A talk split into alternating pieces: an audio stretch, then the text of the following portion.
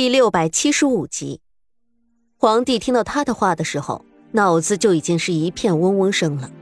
如今听到沈炼再提出什么，只觉得心痛如刀绞一般，忍着心痛，闭着眼睛点了点头，同意了沈炼的要求。他可以不在乎纯贵人，但他不能不在乎那个还没有出世的孩子。那个孩子间接中是他害死的。如今放他们母子离开，也算是他唯一能够做的事情了。得到皇帝的同意，苏月心两个人知道皇帝突然知道了这么一件大事，一定备受打击，便也没有多待，又说了几句话，便向皇帝告辞了。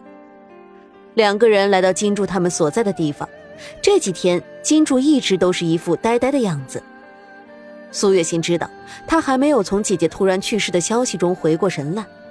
走到金竹身边，苏月心一把将金竹抱进自己的怀里，默不作声，只是无言的给对方一个足够的温暖。苏姐姐，我姐姐。金竹有些哽咽的说道：“你姐姐的尸体，我们会带走的。她喜欢外面的世界，我不会让她连这点愿望也完不成的。以后，我就是你的姐姐。”苏月心也哽咽着说道：“这下子，金柱是彻底的再也绷不住自己的情绪了，扑在苏月心的怀里，像个小孩子一样嚎啕大哭起来。等他哭累了，苏月心也感觉到自己衣服前如湿了一大片。看着哭累了的金竹躺下睡着了，苏月心才叹口气，离开了金竹的房间。也因为这件事情，他们不得不又耽误了一天。”第二天一早，几个人整装待发。沈炼将竹雨的尸体放在马车上，几个人走出京城，来到一处风景优美的山林下，将竹雨的尸体烧掉了。金竹看着自己姐姐的尸体消失成一片灰烬，脸上的泪就没有断过。苏月心也是满心的悲伤，无处言说。竹雨对于她来说，真正的就像是亲姐妹一样，她们一起经历过生死，经历过太多太多。可是就在看到希望的时候，竹雨却突然离开了。苏月心是难过的，但她却不知道该如何表达，只能将这种悲痛化为无尽的憧憬，带着竹雨的希望，好好的活下去，照顾好竹雨唯一的妹妹，这是苏月心唯一能够做到的。等到竹雨的尸体彻底化为灰烬，金柱上前将骨灰从地上一点一点的捡起来，放进一个骨灰坛里。他们已经商量好了，现在就向南边走，一直向那里走，去海边。金竹说：“竹雨以前的时候就最想看一看大海了，可惜活着的时候没有机会去看一看。那么现在就让他们带他去看一看吧。”正是因为如此，几个人才决定了下来。一路上没有了追兵仇杀，几个人一路上一边整理心情，一边进发。海边其实距离京城也不是非常远，因为京城处于整个国家的中心位置，所以他们没有走几天就到达了海边。还没有见到大海，就能够闻到空气中传来的淡淡的海盐味道。当天晚上，几个人找了一家客栈休息了一晚。第二天一大早的，金柱就起床，带着自己姐姐的骨灰来到了海边，看着面前无边无垠的大海。金主的心里是无比的怀念，他仿佛又看到了当初自己的姐姐和自己说起大海的时候，那一副对未来憧憬的模样。姐姐，我带你来看大海了，你看，多漂亮啊！金主紧紧的抱着怀里的骨灰坛说道：“姐姐，下辈子不要再嫁到帝王家里了，好好的活着就够了。”金主一边低头说着什么，一边打开骨灰坛，将竹鱼的骨灰从里面一点一点的倒出来，撒到大海里。大海的波浪很快的就把这些骨灰吹散了，带着他们一起飘了出去。姐姐，你自由了，你再也不用担心这个担心那个了。但是你好狠心啊，留下了我一个人，我该怎么办？金竹喃喃自语说道：“姐姐，你带我走吧，我来陪你。黄泉路上，我们姐妹一起，也不会寂寞。”金竹说道，说完，他就一点一点的向大海的深处走去。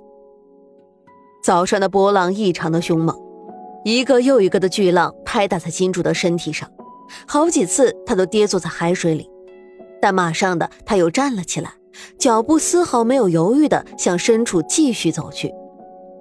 海水打湿了他的头发，头发湿漉漉的贴在脸上、衣服上，衣服沾了水，被风一吹，透骨的冷意传来。但这些此刻的金竹通通都感觉不到了。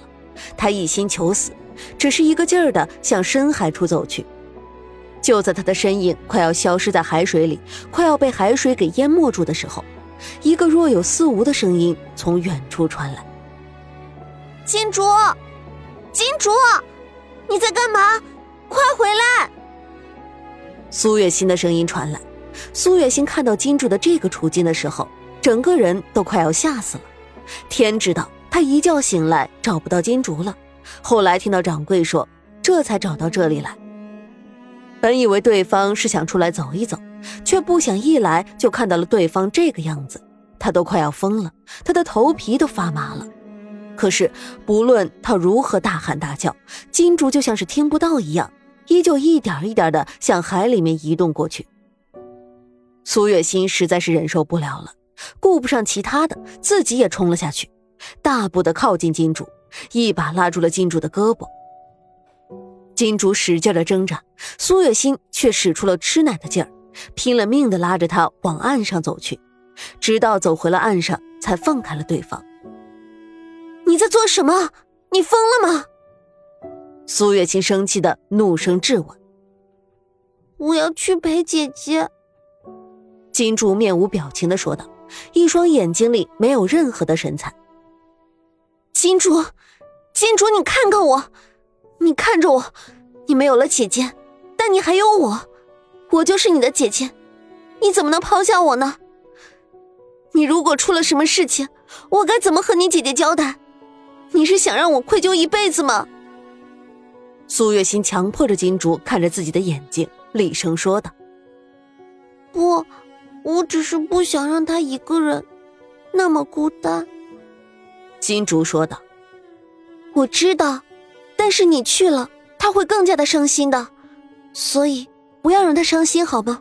不要让他担心，好好的活着，从此之后，我们就是亲姐妹。”苏月心将金竹紧紧的抱进自己的怀里，柔声说道：“发生了这样的事情，苏月心再不敢让金竹一个人住在房间了。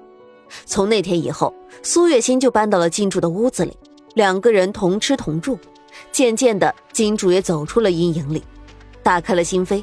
在外人的眼里，只以为这两个人是一对主仆，实际上，两个人如今的关系感情，已经可以和亲姐妹媲美了。